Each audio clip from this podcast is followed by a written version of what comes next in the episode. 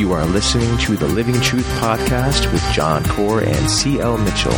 Please stay tuned to Living Truth as we engage in an in-depth journey of discovery through the discussion of God's Word for the purpose of devotion and godly living. We pray that you would be blessed through today's conversation and that God would sanctify your heart in truth, for His Word is truth. Good evening. This is John Core and the Reverend C.L. Mitchell coming to you from Phoenix, Arizona. This is the Living Truth Podcast. And in case you are new to us, we are two friends that love to get together to discuss the Bible Yes. and theology and God and Jesus and life. And we have a fun time doing it. And we imagine that you, as our listener or our viewer, are eavesdropping on our conversation. And we love talking about God. And we have our coffee or hot tea nearby. And we imagine you're listening and eavesdropping on our conversation. Anyway, uh, before we get started, I want to welcome my good friend, Reverend Bishop C.L. Mitchell, wearing yellow today. Oh my, yes. I don't think I remember seeing you ever in yellow. I, I try not. You're a man of many colors. Yes. You're like the rainbow. I probably not. He can pull off. some people can pull off those colors. Well, I, I think people can pull off a great deal more than they are probably cognizant.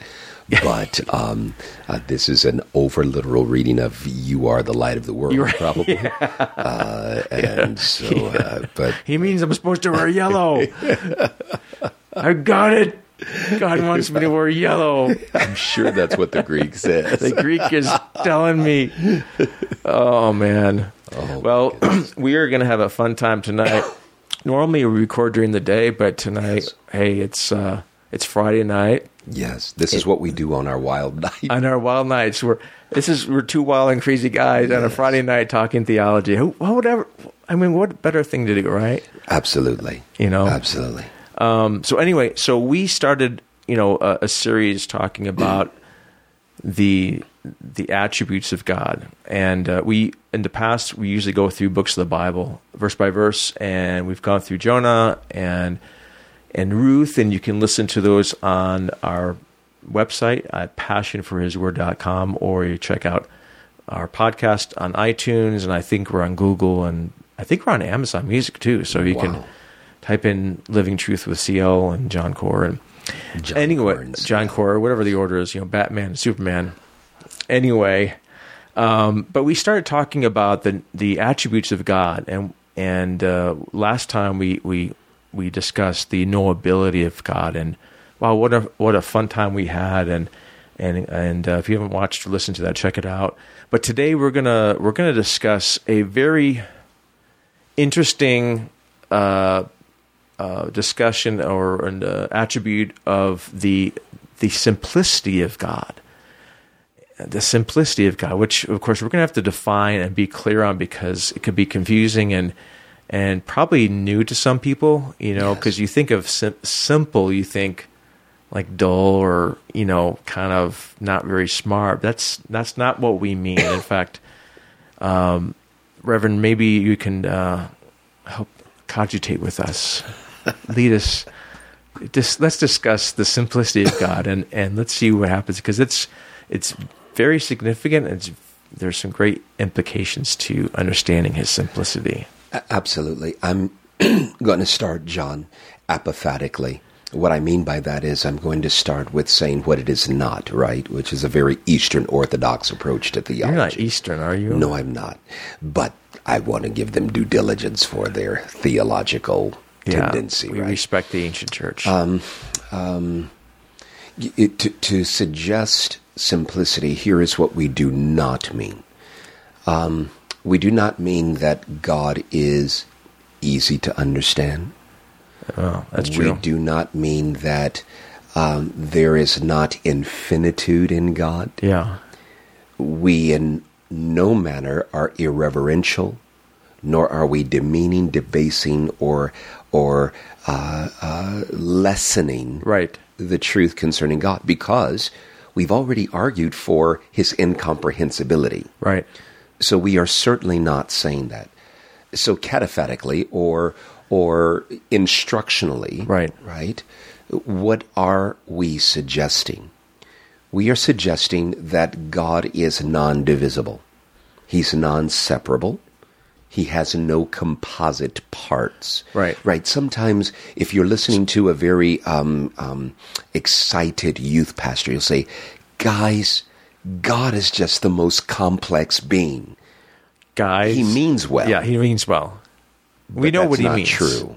So we're talking. Let's let's speak now. Let's maybe just kind of when we're saying God is simple, we're talking about His in, essence, in his essence, his being. his being, what the what of him, right? yes.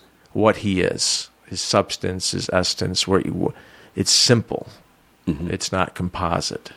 That is correct. In other words, it's not a composition. He's not an amalgamation of. That's right. He's not a compendium of things placed together. which means, of course, if he's not a compendium or a complex or a composition of things, he hasn't been put together. Right. And, and we so, say that? So, so what our listeners will discover in this, John, is that there are other corollary um, uh, doctrines that associate with this doctrine necessarily. Right. So, for instance, since God is the uncaused cause, the unmoved mover, since there is no one before him, no one Right. who, as it were, designed him, then there are no composite parts. He is the first cause, right? So what we're suggesting is he's altogether whole. Right. Yes. So he's so okay. So he's whole. Now we're talking about his essence. Mm-hmm. Let's let's get into some scripture because we want to eventually we're going to talk about what we understand as far as the parts of God or the attributes of God. Yeah, we won't refer to them as parts. Well, not parts, and we'll actually later on change the language from attributes because Right. that can be a little bit misleading Right. to perfections. Okay, so let's let's stick with the the essence part because I think we want to make sure we get that clear, you know, in our understanding as far as um, because obviously you know when we're t- when uh, you know, the average person or youth pastor or whatever pastor is talking about God, well, there's different not dimensions but perfections of God that you can discuss, different things you understand about God that seem to be different. And they will distinguish them because that's the language of accommodation, right? Okay, so Yeah. so let's stick first of all with the idea of what what we're really saying about in his essence, his being uh, unmixed or this he's not the the sum of parts put together. Let's is there a scripture we can at least start off with to point Absolutely. to? Where um, would you like to start? John four, God is spirit. God is spirit. Okay, let's start there. So I mean that's the one that comes to my mind, but you have a different one. Well, let's start at John 4. Okay, start at John 4. Because I think that this is important, right? Right.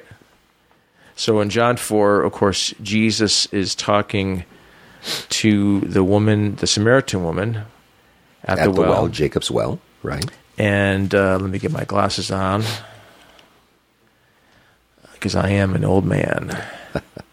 so he is uh, discussing um, the father with this woman, uh, and they get into the discussion of worship. And he says, uh, verse 23 An hour is coming, and now is when the true worshippers will worship the Father in spirit and truth. For such people, this Father, the Father seeks to be his worshippers. Here's the key verse, verse 24 God is spirit, and those who worship him must worship him in spirit and truth. God is spirit,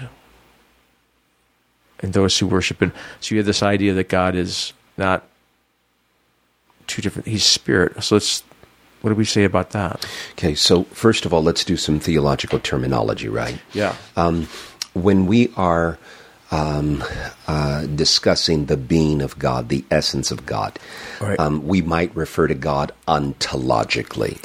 right. And if we're referring to God ontologically, ontos is that root word, right? But Right. it's the participial form of the present tense verb eimi. It literally means to be. There's or a test to tomorrow. it means to be or to exist. Now, yes. this particular term, eimi, right? I you am. might see it ego eimi. Uh, yeah. I am. Right. Could be translated I, I am exist. or I exist, Right. right. But behind that is a Hebraic term, Right. right? Or phrase, Eheya Yeheva. I- I will be or I am who or what I am. The sacred name The tetragrammaton. is linked to to being. And the tetragrammaton in root, at its root, is from a root, um, uh, hey vav hey, right? Right. Now the tetragrammaton is yod hey vav Yod, hey, yes. But and some people would call the vav wow, Right. But but uh, yod vav. hey vav Vav hey, right? yep. Now now the root of that is haya, so it literally means to be, Right. And it's always present tense, Right. At that root, to be Right. or to exist. So the question is, how does God exist? Now, John is speaking of, he's addressing the existence of God, and in the Greek text he says, pneuma ha. Now, Right. this is important. So the definite article before theos would argue we're talking about the God. Right.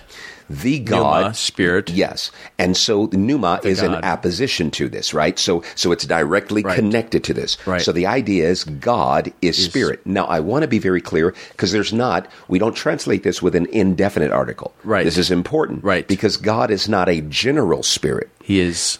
God is not a spirit. Right. God is spirit. Right.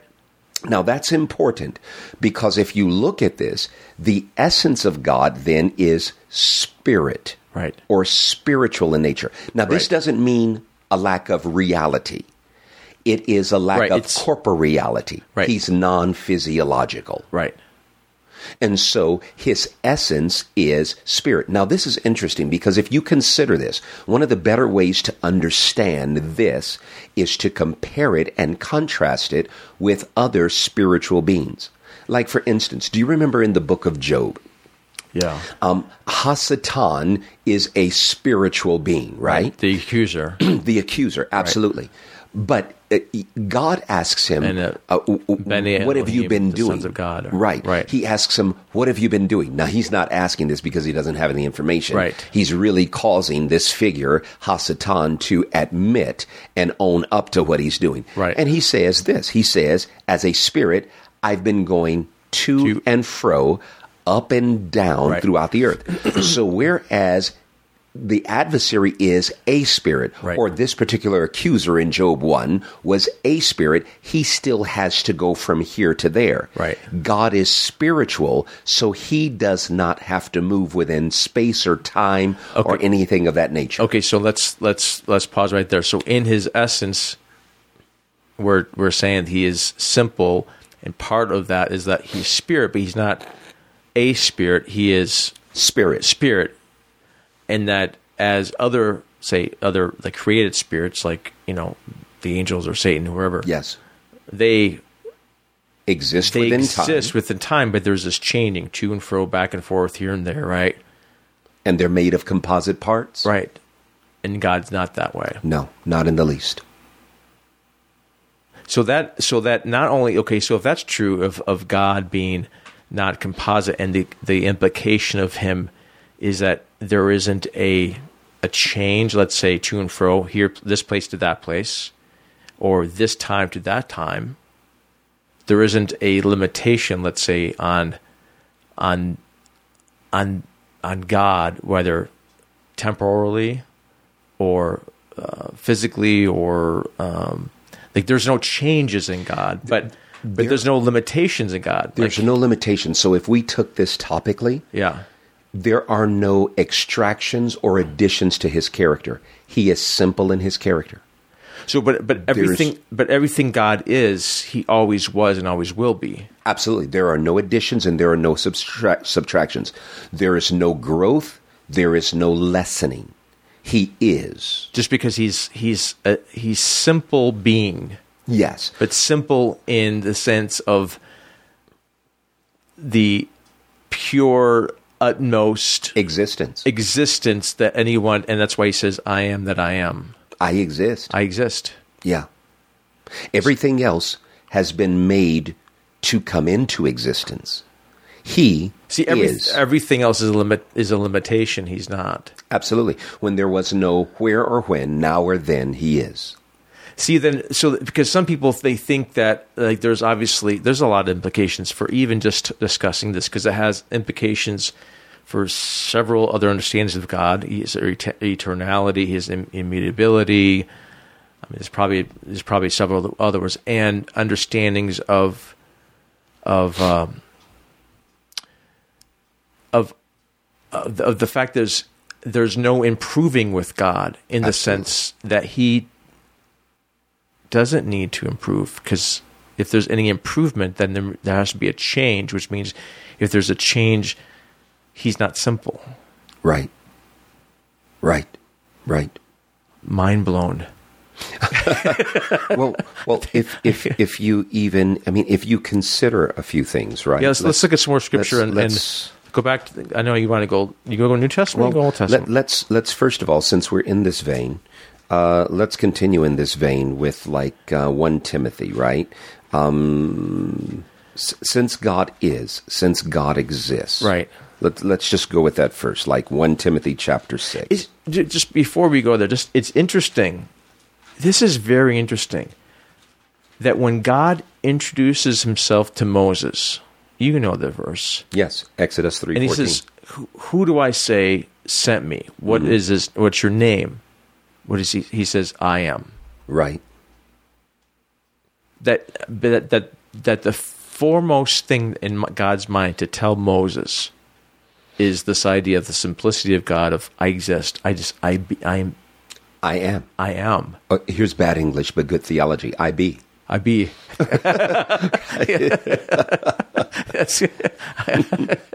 I present. I. But that's it's interesting. It's like, but later on, later on, he'll describe himself as I am the God of Abraham, Isaac, and Jacob. Right. That's covenantal. That's relational. that's relational. But Jesus also goes back and points out. He says, "I am. Before Abraham was, Was, not I was. I. I be. I exist. I I be. Yeah. I am. I love that. Yeah. Um, 1 you Timothy chapter 6.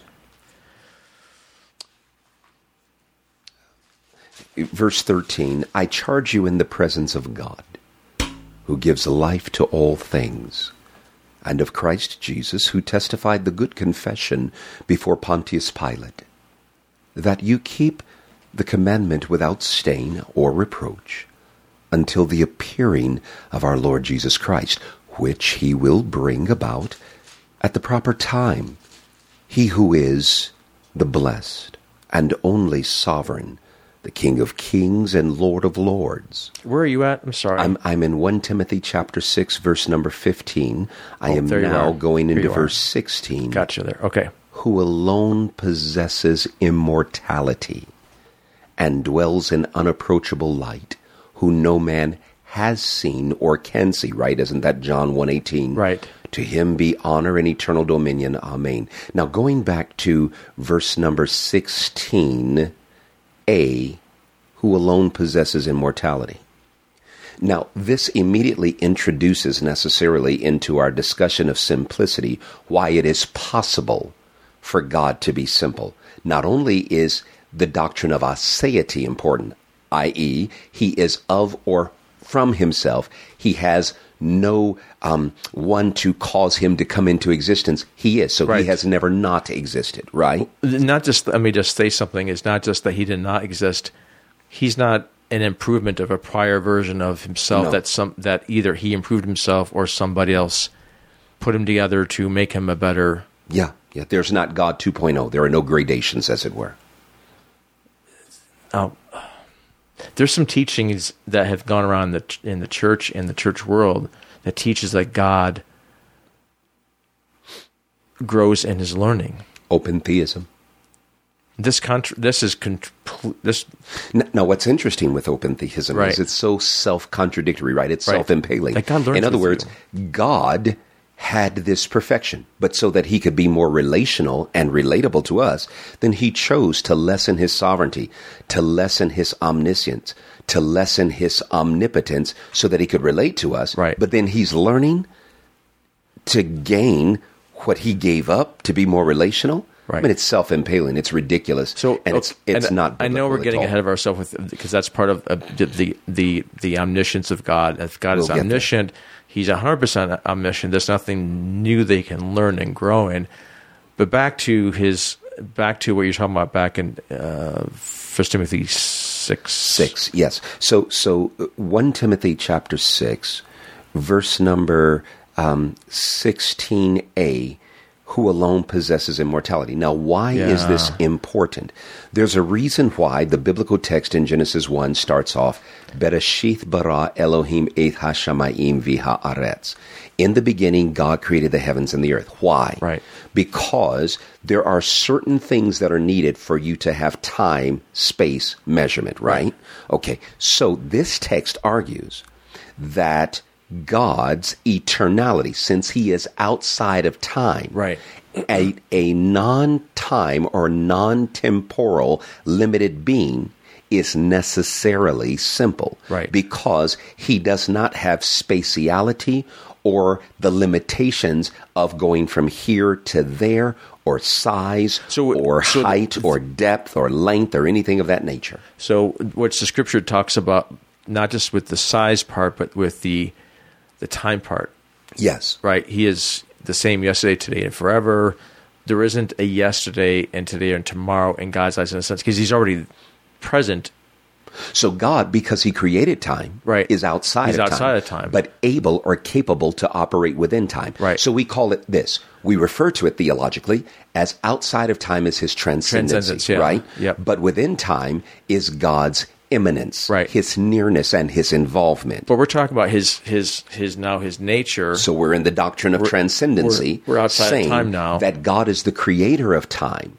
And so God is the one who set time in motion. And any and all creatures and any and all creation necessarily Right. has some element of time to it. Right. But the creator himself, since he has started time itself and started it in motion, is outside of time. Right. And so he is not bound to the limitations that time would place upon a being or a creature. So, in one sense, when we're saying that the simplicity of God, is we're talking about the total unlimitedness of God in in His being, in His attributes, in in his whole in His whole in his person in, his, essence. person, that there's no limitation to His that there isn't the time or geogra- geographic or physicality or knowledge or wisdom or uh, whatever the you know. boundlessness and the infinitude concerning all things pertaining to God.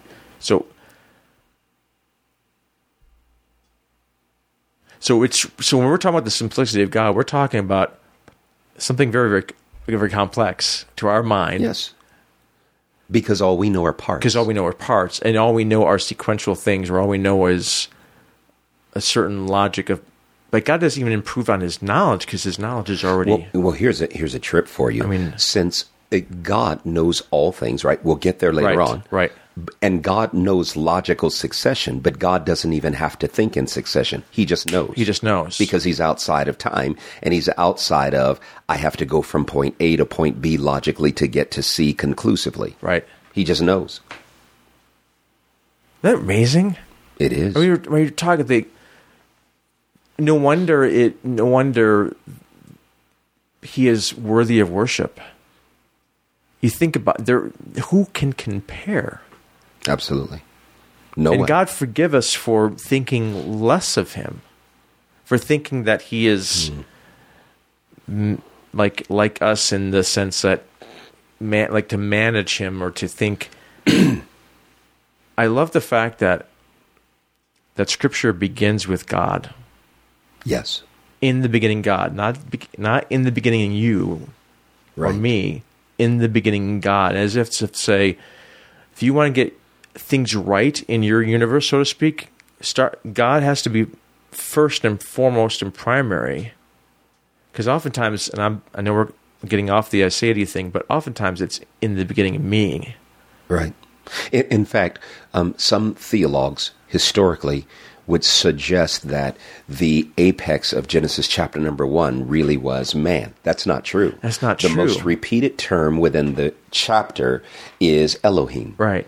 God is the main point. It's not what he created that is the main point. It is the creator who is the main point of the and, narrative. And part of why we're discussing theology is, as you know, the the best thoughts you can think about God. I mean, you, you want to elevate your thinking about God, and and if we don't put Him first, not just in order and sequence, but in order of Preeminence. preeminence, we have it all wrong. And I think it's in, I think it's very interesting how, because I'm getting a little practical now, is is oftentimes our world is all is that we're uh, we're in beating us and not God. And I think what happens if is we have to put God back where He belongs, or uh, acknowledge, Or recognize uh, recognize where. He's. Uh, And I think that's the problem is that we have diminished Absolutely. diminished our under we brought we've tried to in in our understanding bring God down where what's really needed is a realization of who he is and a re-looking if for lack of a better word to his preeminence and his glory So, so let's go back the- and interconnect this. Yeah. John, let's go back and interconnect this. So an individual says, oh my goodness, that's very complex what you're referring to. Well, here's the truth. Right. When you're talking about doctrines like this, the question is, is it biblical? Yes. Is it knowable? Yes. But is it incomprehensible? Yes. Right. When you're talking about God, Yeah. you can know true things about him. But truly, Right. you can never know him in his infinitude. Right. So you are always in awe of him, and this is just another facet Right. that has us humbled and in awe of him. Right. That I can know he's simple, but his simplicity is of such a profound nature Yeah. that it drops the jaw, does it not? It. I mean, just just as we're as I'm thinking, and we're, we're reflecting on the wonders of God and just the the magnitude of of His being and the. I, I can't even put words. You know, sometimes you don't have the the English Yes. words to describe what you're thinking of. How awesome and how wonderful He is and it's a it's a shame that that so many times our the, the lens of our understanding has been so clouded that we don't behold who he really is. Right. and our lives don't reflect that you know that's that's our that's our goal here is to sort of like let's clear the glass a little bit to get you know that the problem oft, oftentimes is our God is too small. We're, we're, mm. but our God our, the true God of heaven is so much more wonderful you know? So and i'm i know we're not we'll get back into the technicalities of the uh, of the um, simplicity of god but i'm just i have to stop and wonder the the the the god who is worthy of worship and he's he that he is pure being and that in his perfections will which we'll get to they're also 100% pure complete Absolutely. no you know like there's no one that, that's let's let's get let's keep going with our discussion i'm just i'm getting lost in, in the um the profundity of who god is and it's like It's stunning.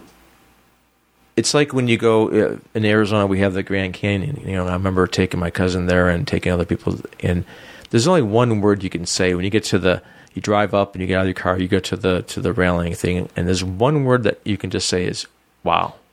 Absolutely. That's just the, just the words that came out of your mouth is "Wow," and now now multiply that exponentially with God as we're beholding who He is. Absolutely.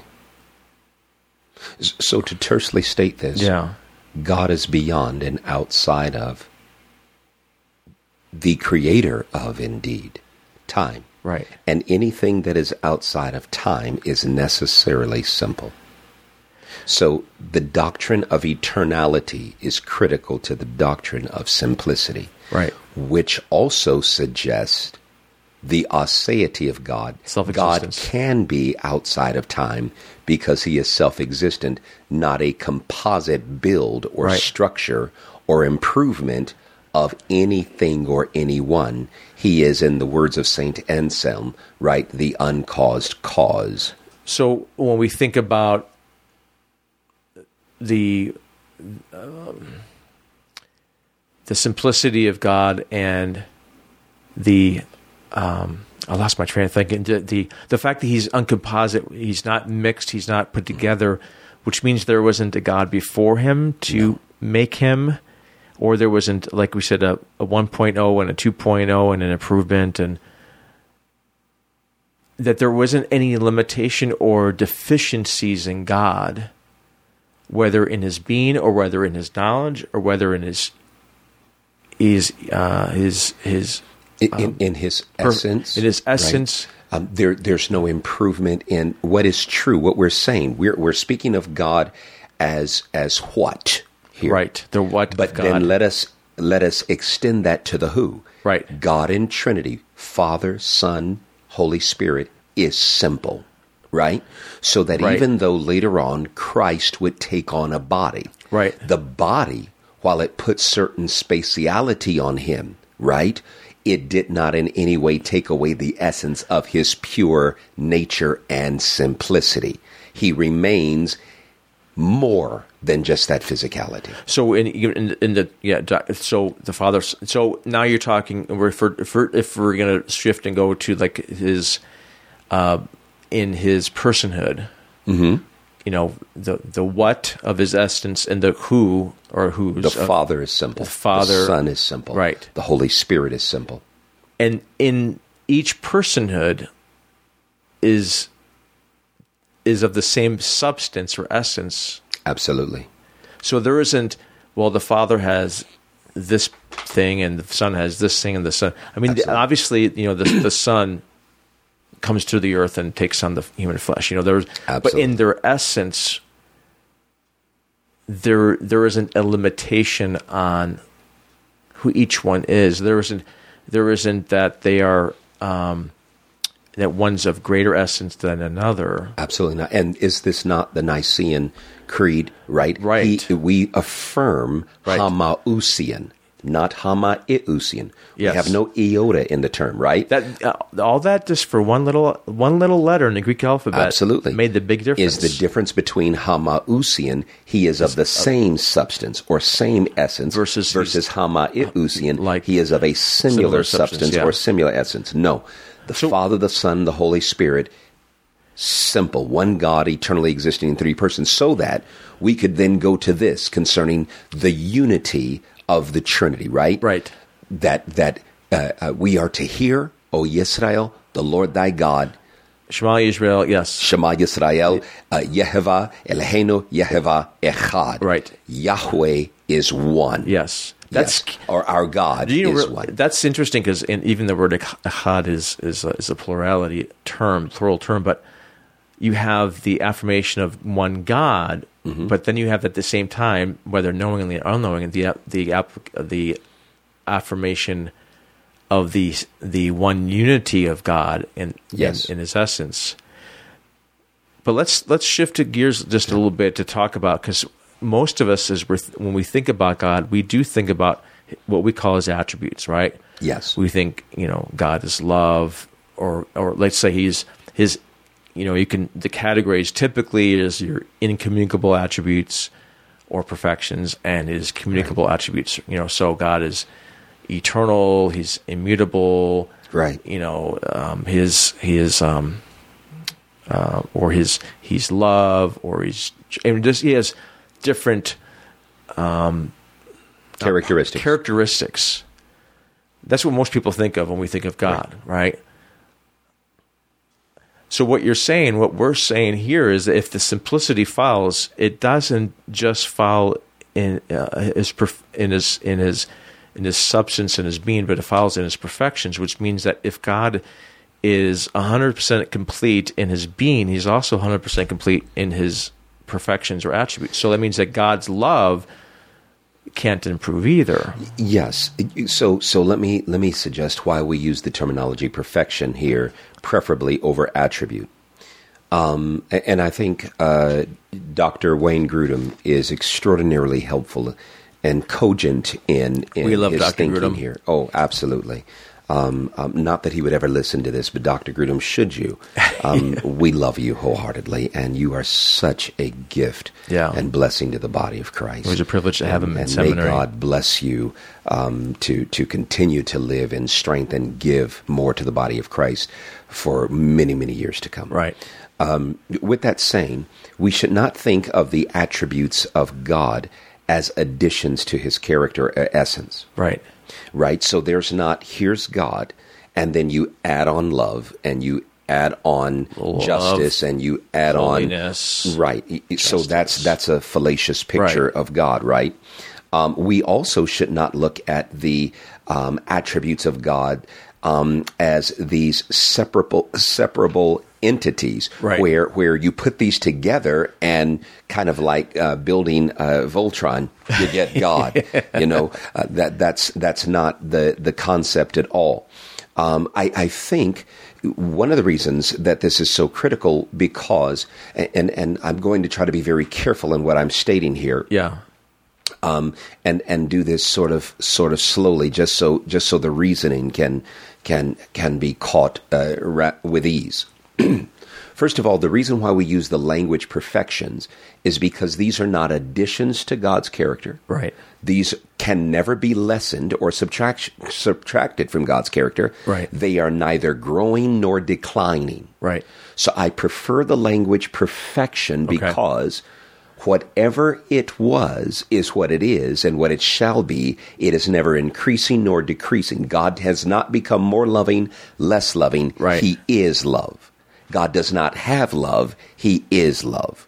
So it's like he isn't just good; he's goodness itself. That is he right. isn't just love; he's love itself. And so he becomes the standard, the the, the substratum, uh, the the the moral uh, exemplar of all that is good.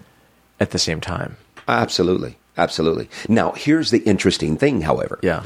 Because we deal with parts and portions, and then the language of accommodation is critical Sure, for us, sure. right? What do I mean by the language of accommodation? I mean, sometimes we have to speak of things almost in a lesser fashion, which aids us in in grasp, grasping them, right? Sure. This is where, like, for instance, the Bible will aid us with this in anthropomorphisms, Sure. right?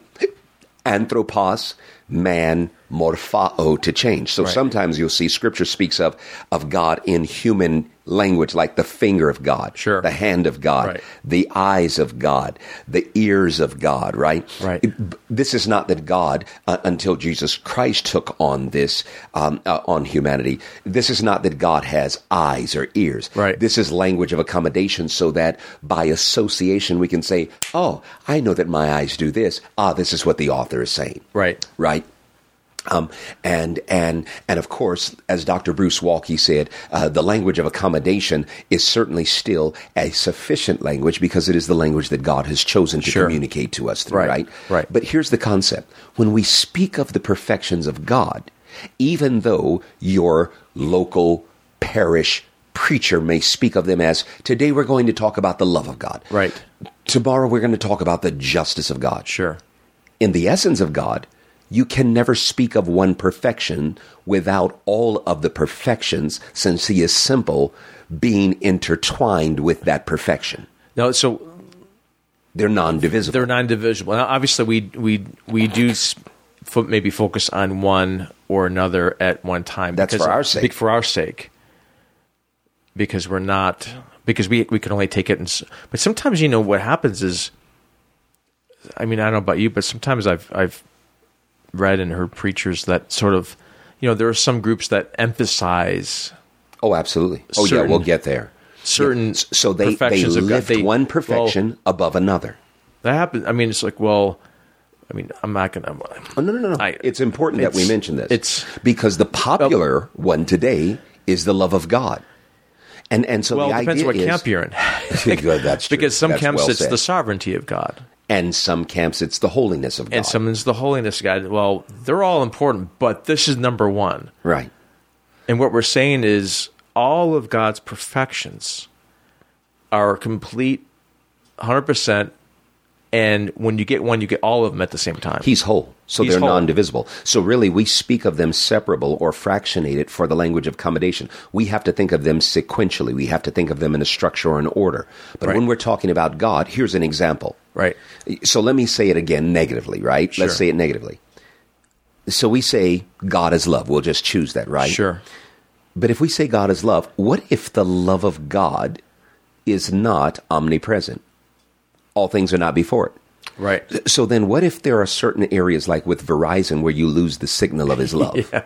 Can you hear me? Now? Do you love me now? Do you love me Right. now, God? Or what if God really loves you and it's everywhere, but He's not omnipotent in His love, so His love is not very powerful? Right. Do you see? Or, You or know, what if God, God wanted to help you, but he just couldn't. right? Or Yeah. what if God's love is is all things are before it, so there is nowhere where it is not, right? Yeah. What if the love of God is all powerful, but what if the love of God is not a holy love? Right. then what are you being loved by? Right. What are you exposed to? So you see, it's dangerous doctrinally Right. to speak of one characteristic without speaking of the whole. See, and I think that's why this talking about this doctrine is so important because Right. that's what you have going on. But but listen to what John says theologically. Yes, he makes a a textual statement, an exegetical statement. But listen to what he says, um, and this is for um, um, all camps. But this is particularly for my Reformed brothers and sisters. Right? Um, Jesus Christ says John in his gospel Yep. was full of what? Grace and truth. Wait, wait, wait, wait. So we want to emphasize the truth, but truth without grace will kill you. Yeah. But grace without truth is compromise. Yeah. So the Bible doesn't see these as divisible and separable. Right. It sees this as a whole. Yeah, why I I I think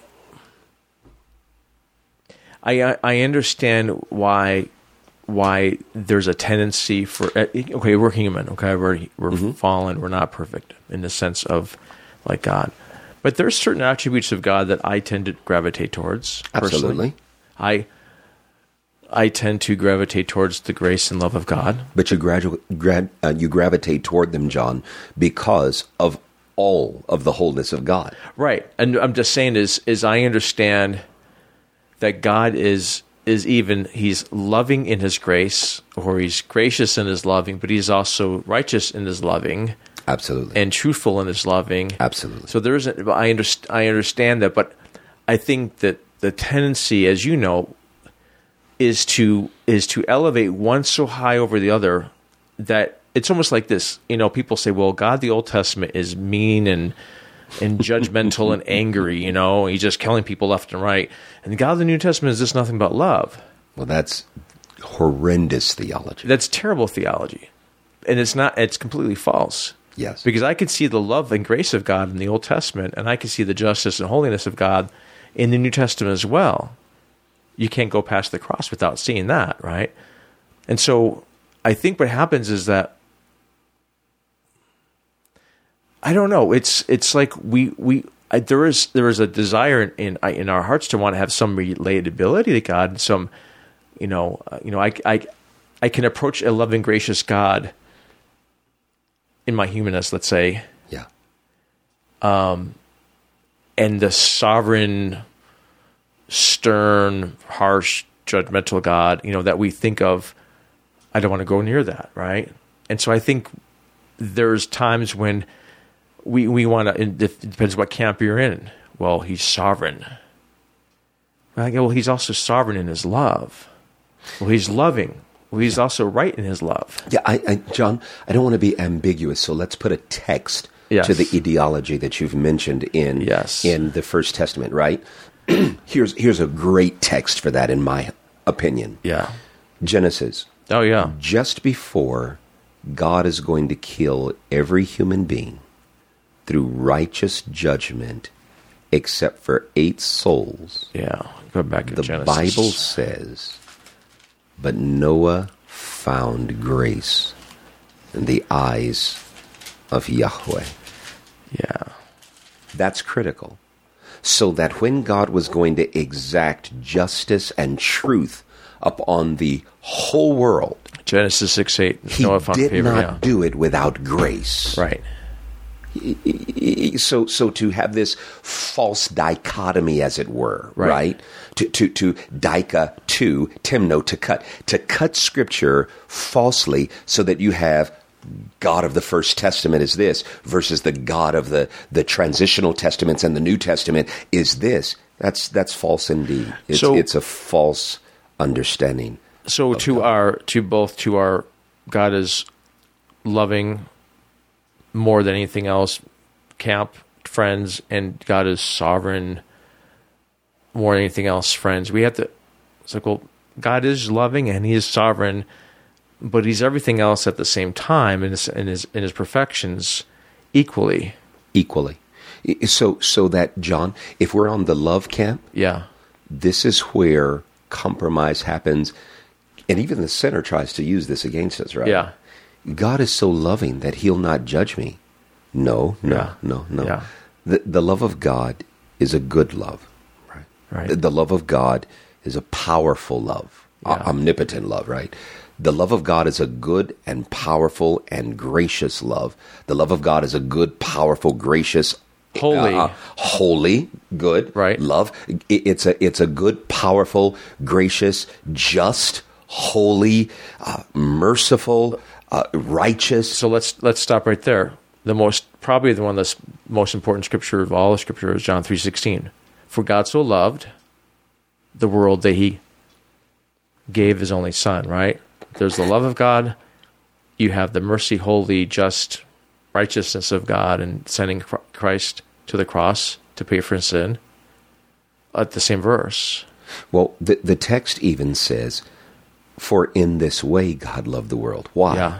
As you go on, so that so that he so that you do not perish, he loved you with accuracy that would save you. Right. The scripture argues that. But then listen to what Romans says. Romans says, because he has holiness and righteousness and justice, etc., it was essential that in order that he might do this properly, he might be the just and the justifier. Right. Y- You can't separate those things. So, so when we think about the the simplicity of God, we think about His essence, and we think about His His nature being hundred percent Whole, whole, non-divisible. non-divisible.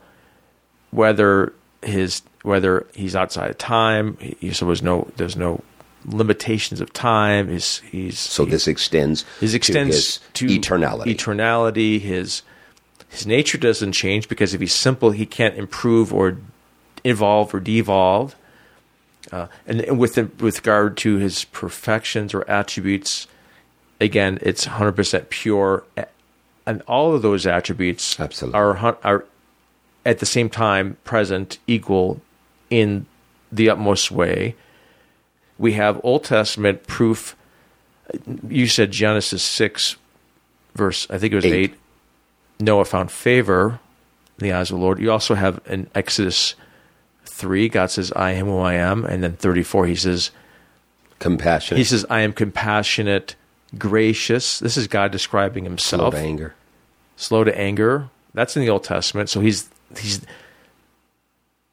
so there's this God is consistent, it seems to be, Absolutely.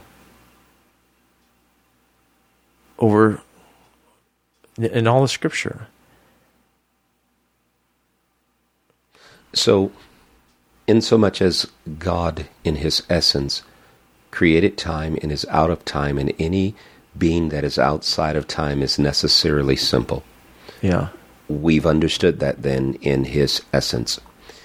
And we have now extended that necessarily, the aseity of God and the eternality of God have led us to the simplicity of God. We talk we'll talk later on more more tersely about the eternality of God.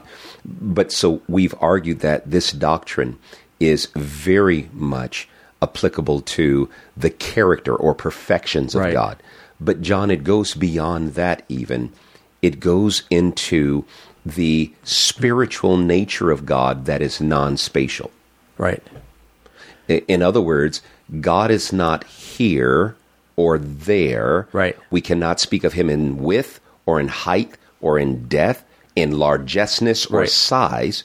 We can only speak of him in character superlatives. Right. Now unto him that is able to do exceedingly and abundantly right. above all that we can ask or think. Right. We cannot say God is big or large or things of that nature. And there are texts within Scripture that clearly indicate such. So let's just think about some implications of this. You know, this. I mean, we've, we've thought of several, but I'm just thinking of the.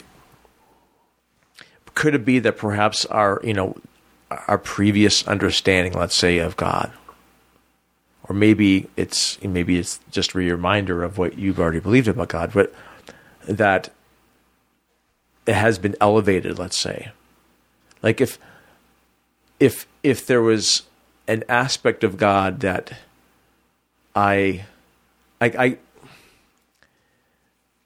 it, it, in my in my in my understanding, my it's it has sort of re uh, focused my understanding to say in his perfections and in his his essence there is no being like him in all of existence He's incomparable. he is he is he is incomparable and if that's true then it makes sense that only he is worthy of our devotion and worship no other being can be above him in any capacity which means that if there's a reason why my worship is lessened it's perhaps because my understanding of him is not as clear as it ought to be you know Yes. Well, let's let's compare that in a context of worship. Okay. Right? Isaiah six. Oh i love that Isaiah six. yes So what we see is the wholeness of God, the simplicity of God, um, and and what's going to really come across is the holiness, the holiness of, of God god in simplicity to a to a composite creature, a, a creature made of parts, right? So Isaiah says in Isaiah 6, In the year of King Uzziah's death, I saw the Lord sitting on a throne lofty and exalted, with the train of his robe filling the temple. Seraphim, literally from Seraph, burning ones, right? Flaming ones, with yeah. um, with six wings, right? Um, they stood above him, each having six wings. With two, he covered his face, and with two, he covered his feet. The feet really represent the lower extremities in the Hebrew text here. right Um, and with two, he flew.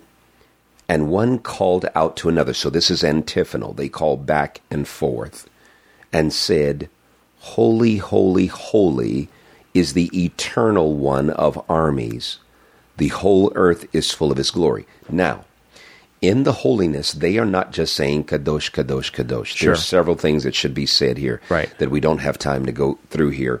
Um, this is the thrice hagion, right? Right. The three times holy. They're Just a great deal that we could we could talk about, but they're not saying that he's increasing in holiness. They're speaking to the repetition is to speak to the profundity, Right. Which they, by the way, even in their antiphonal adoration, cannot encapsulate altogether. Right. So, still, this is not an efficient, or uh, uh, this is not a sufficient Right. encapsulation or articulation of the level, the infinitude of. They could have gone on and on and on. Absolutely, Right. So, so, and they do go on and on. Which the they way. do. So, so here he's holy, but one of the aspects of holiness here is his integrity. God is integrated, Right. So that he is whole, non-divisible, Right. So that he is one with what he says and one with what he does. Right. It is non-separable. So you'll Right. never find any fractionation or divisibility in the truth of God and the action of God because he's whole in He- all that he says and does. He tru- he's truth in what he says because he's truth in what he is, and he's truth in what he does. Absolutely. Right. So it's not divisible. Here's what's interesting, however the prophet, as he is in this context of worship, right? Right. As he is somehow in the earthly temple setting and is lifted into the transcendent temple by means of vision, right? Right. Um, and the foundations of the thresholds trembled at the voice of him who called out. Now, this is interesting because this is reminiscent of Exodus 19, where the voice of Yahweh is calling out from Sinai. Just to pause, uh, Sharon had a question. Uh, Sharon's friend Mm-hmm. had a question about Isaiah uh, Exodus 19 Interesting. that I just answered her yesterday. Oh wow. Because Exodus 19 is a key chapter. Oh, yes. It's where uh, Israel and God are they're preparing to go into a covenant, right? absolutely. And uh, and her question was this maybe ties into was why is it that Moses and the priests can uh, Aaron and you know Levites whatever can go up closer to God, but the people will be destroyed. And I tried. I gave her a long answer, but because you have this um, you have this key chapter of God meeting Israel, but I said even God made provision for Moses because he says, I will come down and in a thick cloud I will speak to you so that people will hear and believe. But God even makes provision for Moses. Like Moses, even as he approaches close to God, as God's representative for the people, God still has to cover himself or have it where, you know, he's he's uh not, you know, undone with, That- uh, with he's where he's not directly exposed to his right, effulgence. right. Yeah. He's he's you know, and so um, now how did we get on to Gen- Exodus nineteen? You you brought up I lost my train of So, thought. so so when he when the voice of him that spoke shook the thresholds. right. So anyway, an- it's, it's interesting that you bring that the idea is, but you have this, and the same thing happens when God comes in Exodus nineteen. You have the same idea that this Mm-hmm. And the base of the mountain. the shook. mountain shook, and of course the people are like, you know, you know, we're not supposed to go so far, and here's Moses, and and of course, as you get to the end of, of Exodus, the tabernacle is built, and God's glory fills the tabernacle, and of course Leviticus. Yeah, but Moses can't immediately go in. That's you how the book ends. That's my point. That's my point. Is then you have rules of going that God is so holy and so utterly holy that you can't just rush into Mm-hmm. who He is and, and what He's about. You can't rush into His presence without Well, your sin has to be dealt with. your son. yeah, ex- your lack of integrity has to be dealt with. because that's why he because he's so holy. Absolutely. Anyway, back to this. I, that was a little bit rabbit trail. That's okay. It's an excursus. Excursus, you know, we can edit that part out if you want to edit it out. But anyway, back and, to and the Isaiah. foundations of the thresholds trembled at the voice of him who called out, while the temple was filling with smoke. Um, which again is an allusion back to Exodus 19. Yeah. Right? You see the same imagery there. Verse 5 Then I said, Oh, by the way, by the way, there's also this trembling that that seems to this this this awkwardness, this um, this trepidation that also in in a lighter allusion mirrors back or harkens back to the the paradise or Edenic temple where men realize their lack of integrity. And, And so when hid. when God comes in in his presence Yeah. they hide right? But here is Isaiah. And this is a very unique passage John because normally within the framework of the first testament and when you get to Matthew chapter 23 in the transitional testaments right the prophet's finger is pointed out. That that's the position of the woe. Woe unto you woe unto you Well, that's the first, the first like like all five chapters of Isaiah. It's like, well, this Yes. because the fe- previous chapters have been woe to this country and that country. Right. It's an oracle of doom. Right. It's a legal pronouncement where God is going to bring about judgment upon the people, right? This is a very odd text because the prophetic finger is pointed at the prophet himself. Yeah, He says, Woe is me, which is very interesting. which means if you really encounter this God, mm-hmm. It's not going to be woe is somebody else. It's going to be the realization of and he's not just confronted by his holiness, he's confronted by the essence of God. This is the message that's articulated. But even though the message is articulated, it's all of God and his integrity. so. So he says, "Woe is me, for I am ruined." Now, this word ruined in Hebrew is, is literally this concept of I am being pulled apart. Right. In other words, in the presence of he who is whole, he realized his fractionated condition. Right. And notice what he says. Whereas one of the nuances of this is God is distinct, God is separate, God is transcendent. Yes. But there's another aspect where God is integral, one with what he says and one with what he does. And immediately within the framework of the text, he says, because I am a man of unclean lips and I live among a people of unclean lips. What does he mean? A ritual purification. Yes, we could talk about that. But the covenantal people say one thing and they do something distinctly different. In other words, We are not whole. We are not whole. I see my fractionated condition. I see my brokenness. I see where I am inconsistent with this holy God. So you can't you can't have now this is significant because oftentimes we compare ourselves with other people. Mm-hmm. But when we compare ourselves with the holy, simple, pure and every level level God, Yeah. there's no comparison. We get the realization of God is utterly different, and we are utterly we, like we're. It's like we're we're we're revealed. Yes, we're exposed. We're exposed, to put a better word. When we get the sight of when we get the sight of this pure God, Absolutely. Peter says, "Away from me, Lord, I'm a sinful man." Yes. I mean, it could be could it be that not only is our concept of God too small, but we we're, we're looking at ourselves and we're not looking at the purity of God to realize who He is and who we are, and the exposure of of our not our frailty, our sinfulness, our imperfections compared to a perfect God. I mean, just Absolutely. I'm just lost in Absolutely. the wonderment, you know, and the God help us for for God forgive us for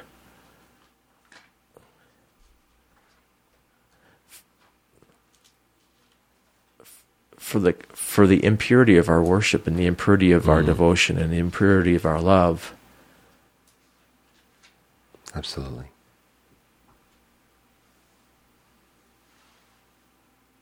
He says, "Woe is me! I am for I am ruined. I am, I'm a man of unclean lips." I'm, I mean, I'm, I'm just thinking. Let it be that we um,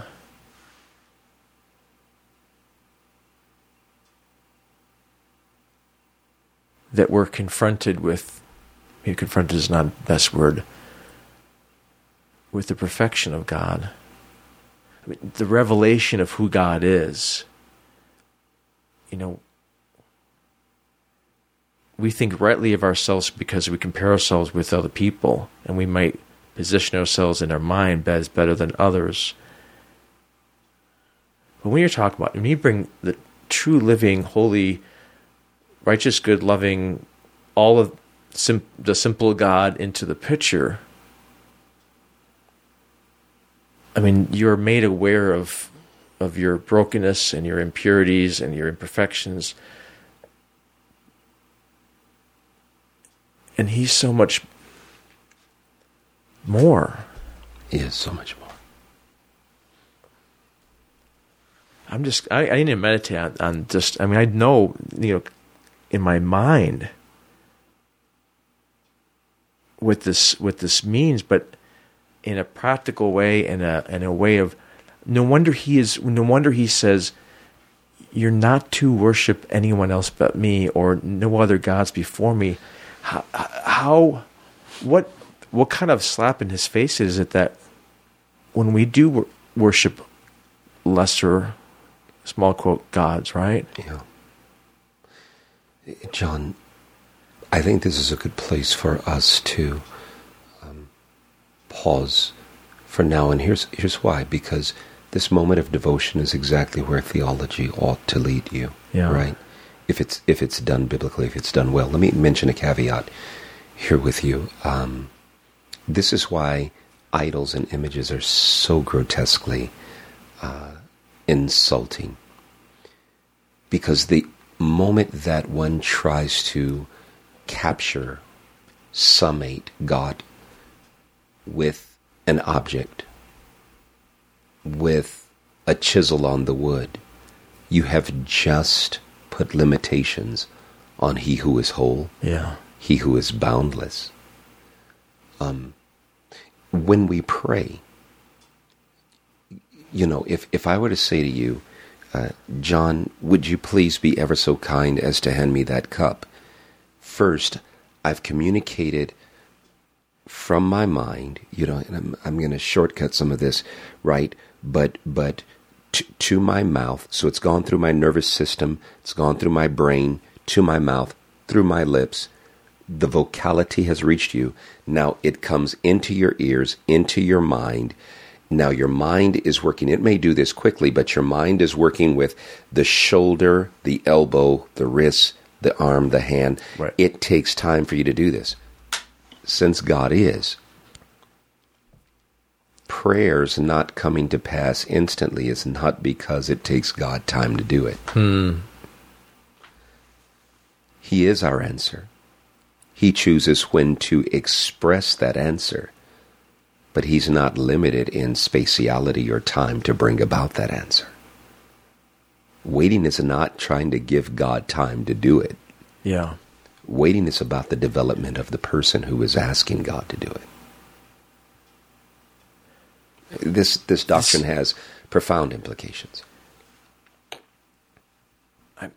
I'm just I'm I'm as you were were saying that I was thinking about so many times when when I'm praying and I'm asking God I'm and I'm waiting for God to change.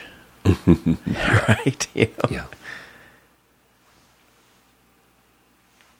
And really in the realization it ought to be me change prayer in my devotional life there ought to be a change in me to more the realization of who he really is and how i could how my attitudes and my life and my heart can uh, can adjust to to reflect a, a a clear picture of who he is Yes. the only person that has to change in this equation is God. Or it's me, not God, rather. Right? God doesn't need to change because he can't change, but I need to change. And how do I change? Well, that that comes about having a clear picture and response to the picture of God that I see, that I understand, a clear picture of who God really is. And so many times, maybe through God purposely, in one sense, delaying answer prayer or or trying or testing or developing our faith through the time of waiting, the, my prayers become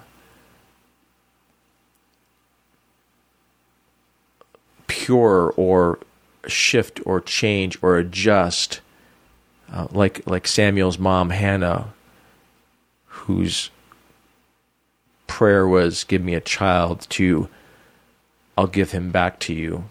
There's you know there, nothing had nothing in God has to change. Prayer prayer for prayer is not twisting God's arm. It's prayer is is often God shifting something in us. Yes. And that's just one implication of this wonderful doctrine. Wonderful doctrine. I mean, we barely.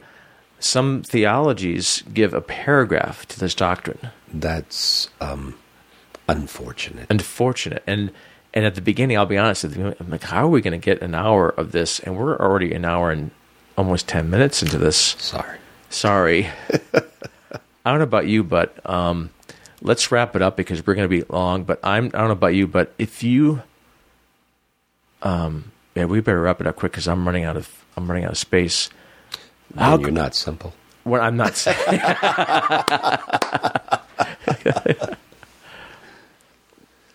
John, what you've just said is is true summatively.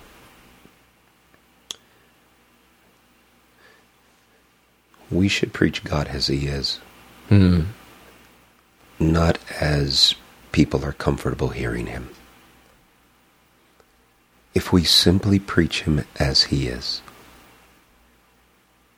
the simplicity of God is so profound Hmm.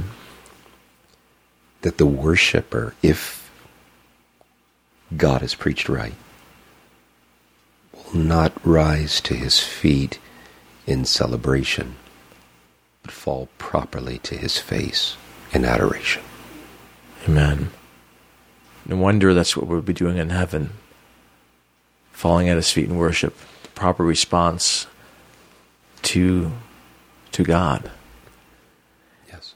Hey, thank you for joining us today. Uh, we had a wonderful that time discussing this wonderful, um, uh, I'm called attribute or the Perfection. perfection of God and uh, the simplicity of God.